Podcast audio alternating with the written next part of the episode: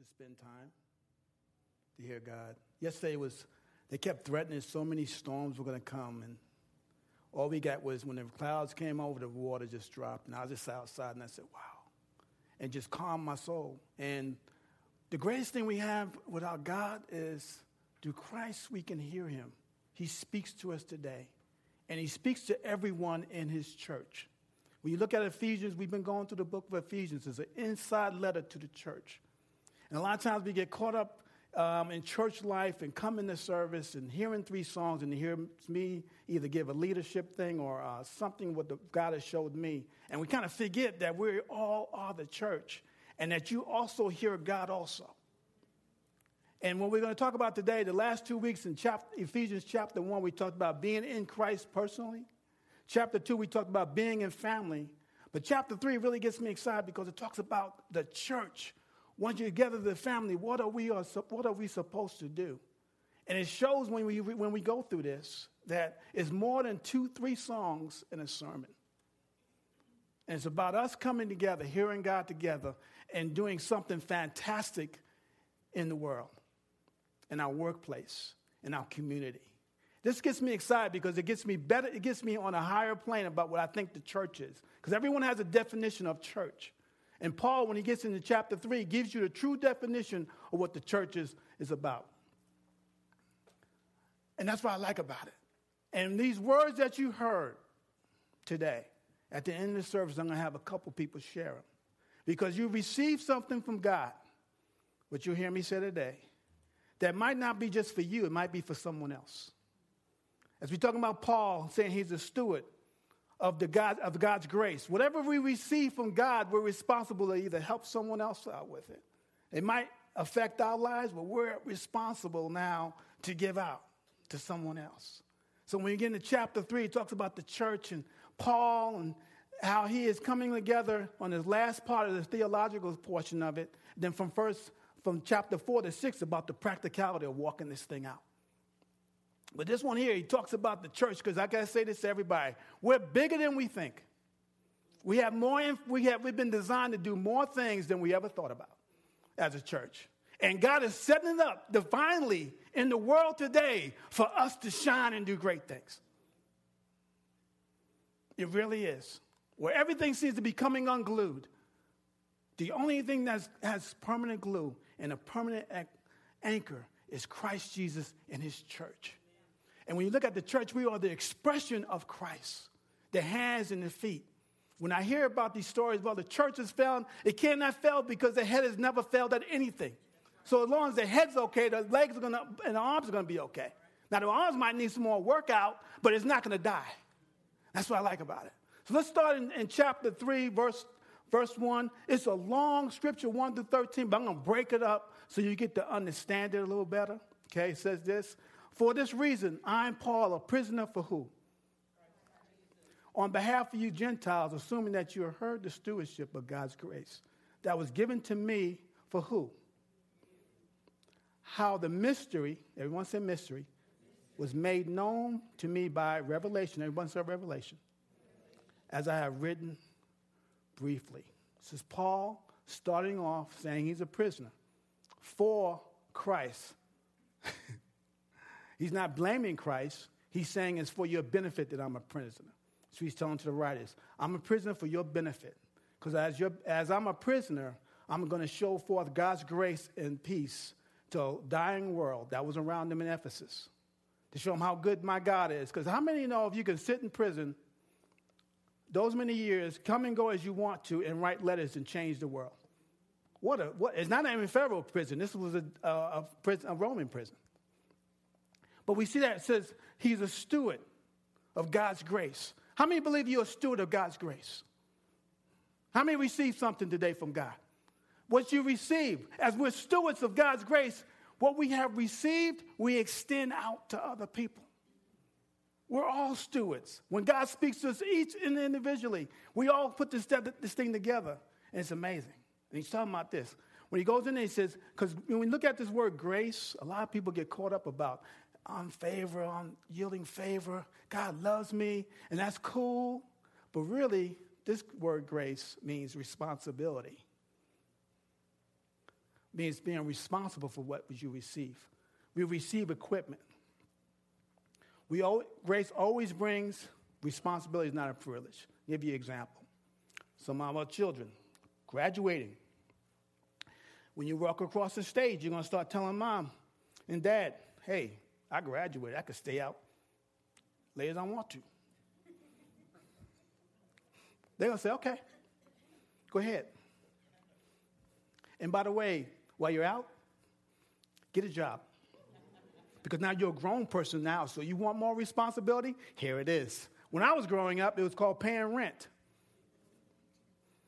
Teach you how to pay rent so you pay rent to your parents. Y'all need to be writing this down. they receive more, responsible for more. As my coach, you receive the play. Now you're responsible to execute it. So they receive more, you grow more. The mystery talks about here. In the Greek means mysterion. The truth hidden from human knowledge, understanding, but it's only revealed by God Himself. What you received this morning, just sitting here listening to God, you couldn't have got it trying to walk down the street and not even spending time with Him. What you received was revealed by the Holy Spirit to you. Give you an example. Give you a couple examples. Who received one word today? Okay, I'm going to pick on a couple people. LT, what did you hear? Give me one word. Patience. Who else had patience? How many? Raise your hand. How do you know that? Are you a mind reader? No. Someone give me another word. Peace. I'm everyone's to raise their hand. How many people had that word, peace? When God speaks, when He reveals, He does it in multiples. That word that you received today might help someone today or tomorrow. Helps you first, but we're responsible. Don't hold it in. Don't hold it in. Release it. Don't say that make, doesn't make any sense. It'll make sense to the hearer. Because patience is one word I definitely needed, and peace is definitely what I needed. So y'all just bless me with those two words. Those are the two words I sat down and listened to the rain come down yesterday. See? You all hear, we all hear from God, someone in his church. So it's like a mystery, but he's wanting to reveal something very quickly. God's revealing it through his, through his spirit. Let's look at verse 4. It's Paul still talking. When you read this, you can perceive my insight into the mystery of Christ, which was not made known to the sons of men in other generations, that has been revealed to his holy apostles and prophets. By who? The Holy Spirit. The mystery is that the Gentiles are fellow heirs and members of the same body and partakers of the promise in Christ Jesus through the gospel. What that message is now that as non Jews, we have the same promises and we have the same inheritance as Jews as that church was coming together. We have the same inheritance. There's no separation like we talked about two weeks ago. There's not you, not him, and there's God. It's all of us together, his church. Make sense? Of the gospel, I was made a minister according to the gift of God's grace. Now he went from a prisoner to a minister, which minister means servant which was given by the working of whose power? Whose power? Isn't that a blessing? That is not about your intellect, it's about God's power. To me, though I'm the least of all the saints, his, that grace was given to preach to the Gentiles the unsearchable, infinite riches of Christ, which means it's limit. You cannot, when God gives, you can't, he never runs out. He never runs out of his riches and his blessings. You can't, you can't even count them. It's like when he told Abraham, go out and count, this, count the sand. That's how deep your inheritance. How do you count sand? means it's impossible. You can't go that deep. Now go count the stars. How do you count the stars? That's how much your inheritance, that's how much your offspring will be. Unlimited. When we're walking with God as His church, come on, guys. it's unlimited. It's not limited to anything except my own intellect. I got to get through this. And bring to light for everyone what is the plan of the mystery hidden in the ages of God, in God, who created all things, so that through the church the manifold wisdom of God might now be made known to the rulers and authorities in the heavenly places. This is according to the eternal purposes, purpose that was realized in Christ Jesus our Lord. The very first thing I want you to write down is the Holy Spirit is the agent of revelation. Talking about revelation, talking about the mystery, revealing the mystery. Now, the mystery that you see, he looks at one thing. I wrote down two words. Paul received the revelation, which led him to the commission of that revelation. Whatever he received, he went on mission. He was commissioned to share the mystery, and the mystery is Christ to the Gentiles and to the Jews. Now, when you know about the Apostle Paul, he tried to share it with the Jews. He was a pure Jew. They rejected him. He said, I'm going to take it to the Gentiles, the non Jews. And why we're here is because of Paul. But it only been revealed through the Holy Spirit. Everything that we want to hear from God is only going to be revealed through the Holy Spirit, which God kept it from the Old Testament. Now, they heard about Jesus. If you looked at the Old Testament, it says, is the, New, is the Old Testament, is the, is the um, what do you call it? Is Christ concealed? But the New Testament is Christ revealed. If you look at the types and the, and the pictures of the Old Testament, the temple, it represents Jesus Christ in a lot of ways. But now his church today can hear Christ directly hear God directly through his son.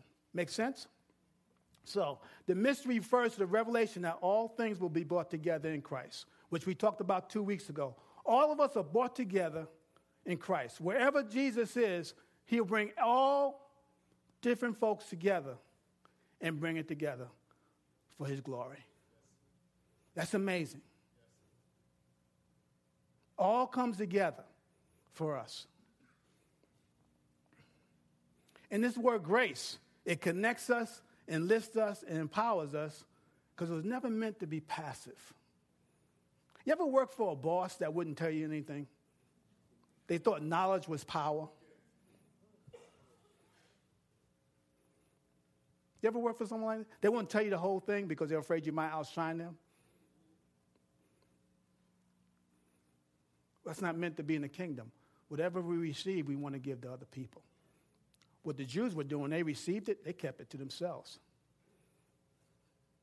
That keeps us from feeling like we're all that because when he says, I'm the least of all because he, he was charged of murder and, and, and persecuting the church, Paul always recognized his status in Christ. His humility was amazing. When God changed his name from Saul to Paul, Paul means in the Greek little. Want to make sure Paul stays little and Christ stays big.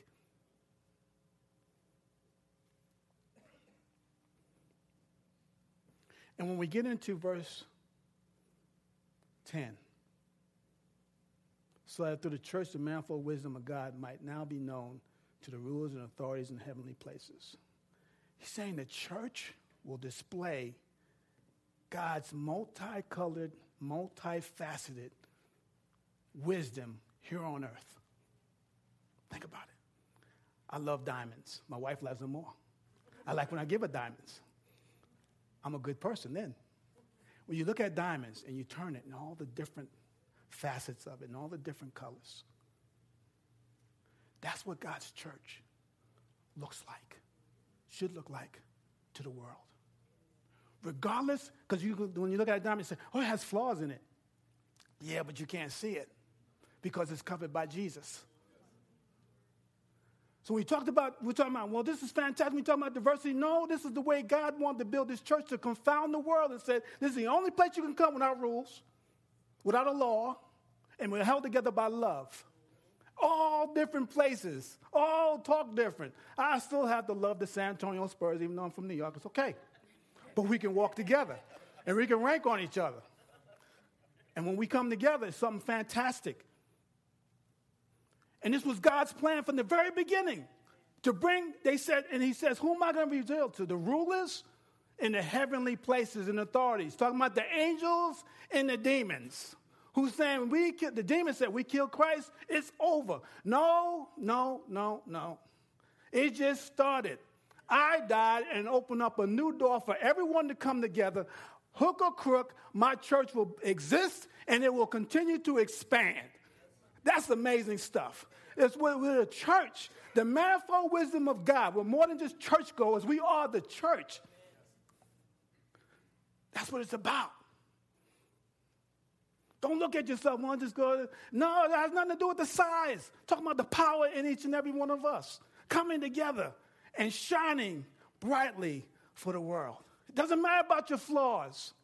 Doesn't matter if you said something wrong yesterday. Doesn't matter what you had a bad thought. You're still by covered by the blood of Jesus Christ.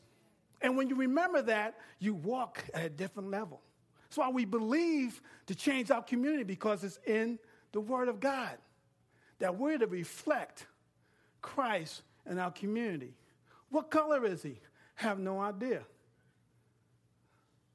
How old is he? Have no idea. I just want to hear who are those people? Who are those people?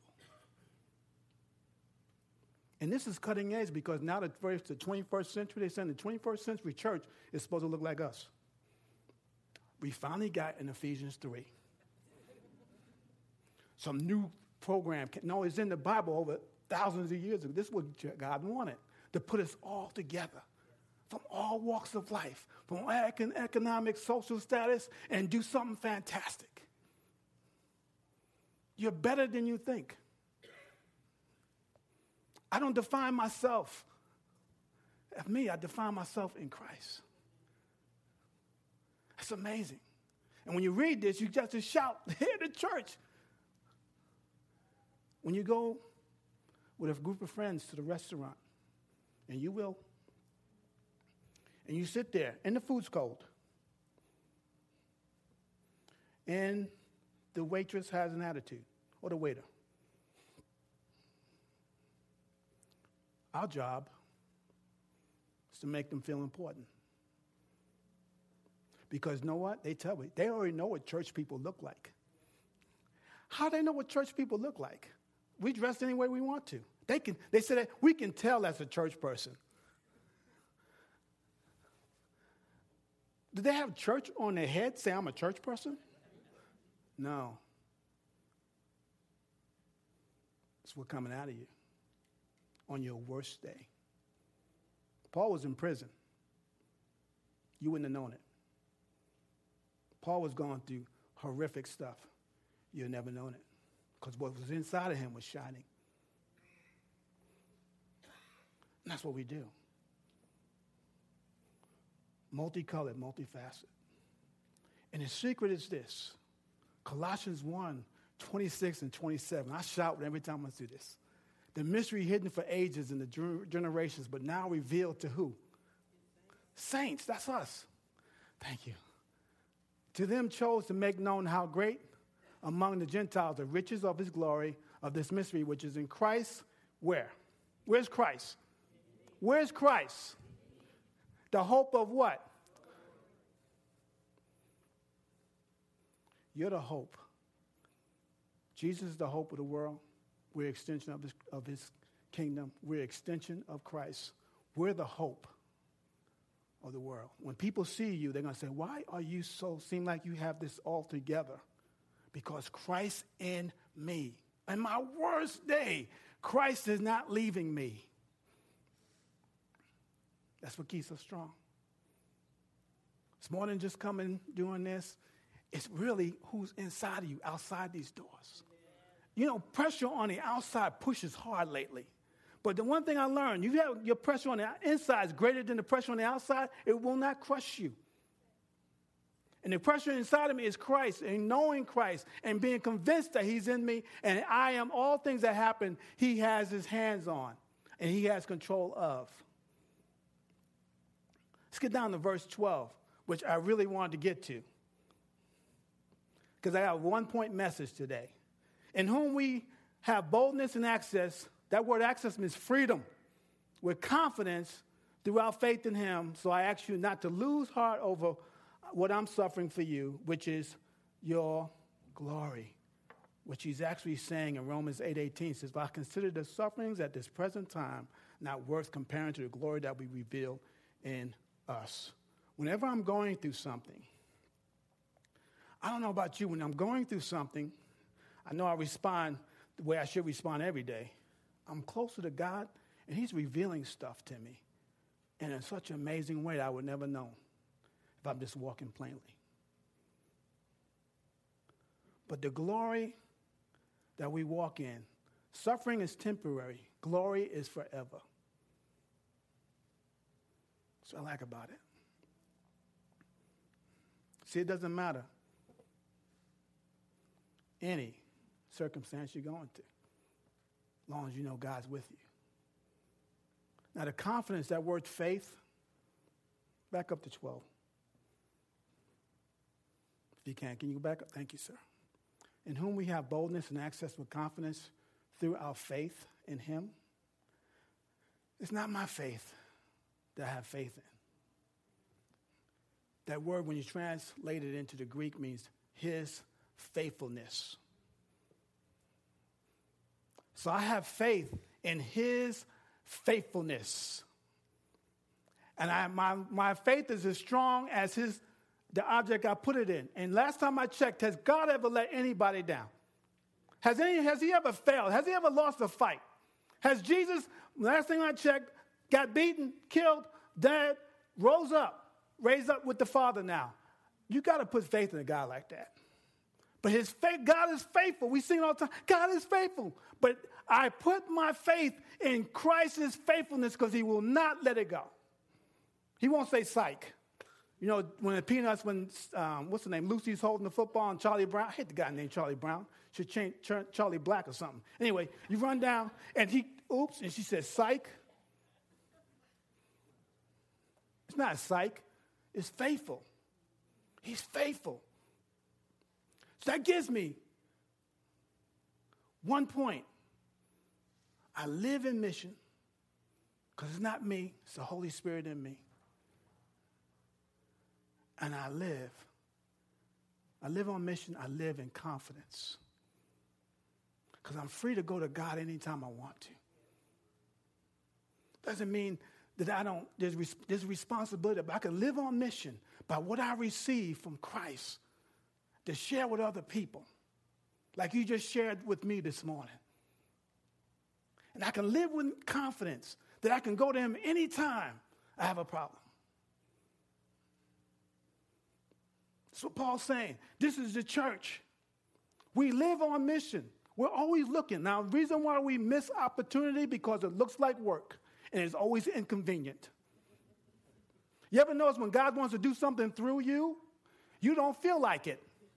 That is by design. So you won't take credit for it.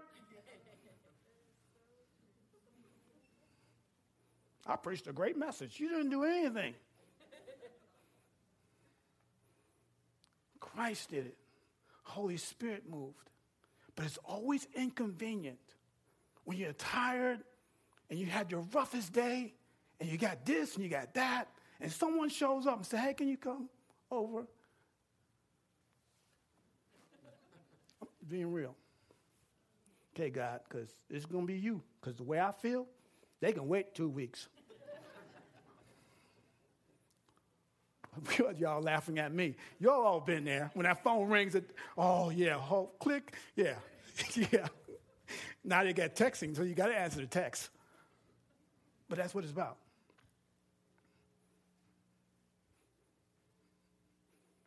Always looks like work. But you know, it doesn't matter. When I live on mission and in confidence, what Paul was saying, as the church, the entity of Him, the expansion of Christ, I'm bigger than I think. I'm more equipped than I can imagine because it's through the Holy Spirit. We're stewards of His glory.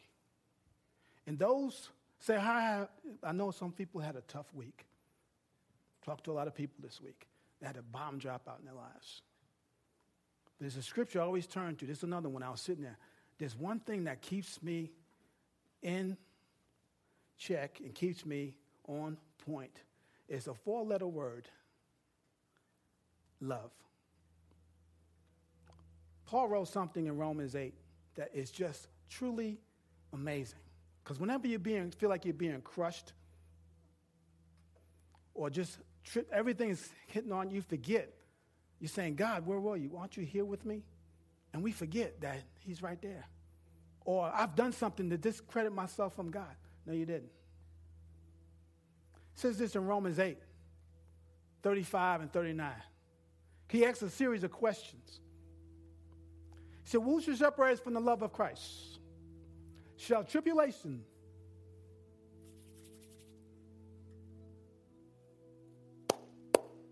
distress, persecution, or famine, or nakedness, or danger, or sword? As written, for your sake, I'm being killed all day long. We are regarded as sheep to be slaughtered. This is my favorite word. Whenever I hear all these things I shouldn't be hearing, I have to say, I have to yell out sometime. You ought to hear me in the office. No. No. I'm Christ's. I'm his and he's mine.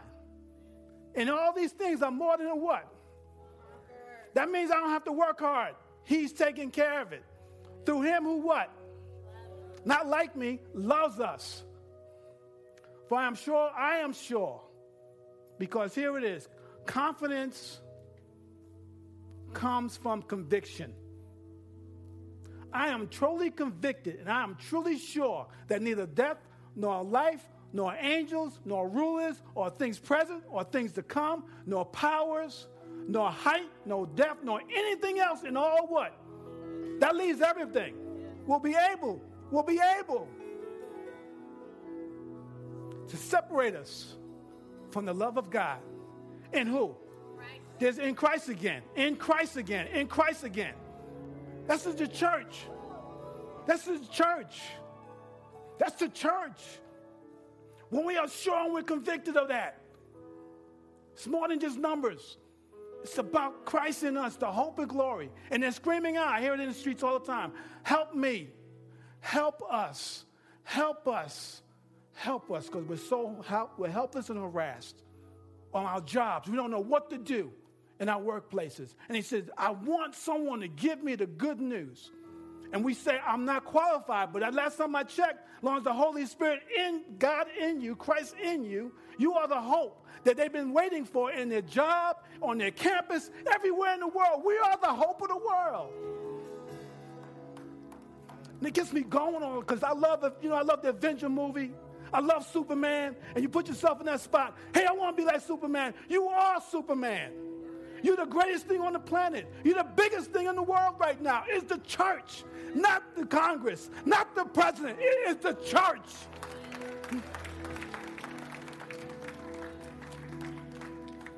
So I get excited about this thing because it's more than songs. It's more than gathering. It's about being effective and changing the world outside of us. And it's so easy to do.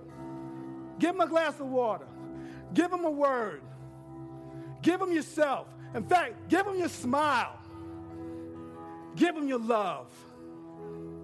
Say, help me to love people through you. Let's all stand. Let's celebrate God. That we're more than conquerors. Shake off all, all the confusion. Shake off all the tribulation. Shake off all the depression. Let's celebrate God today. Let's celebrate Christ this morning. Father, I thank you right now in the name of Jesus, God.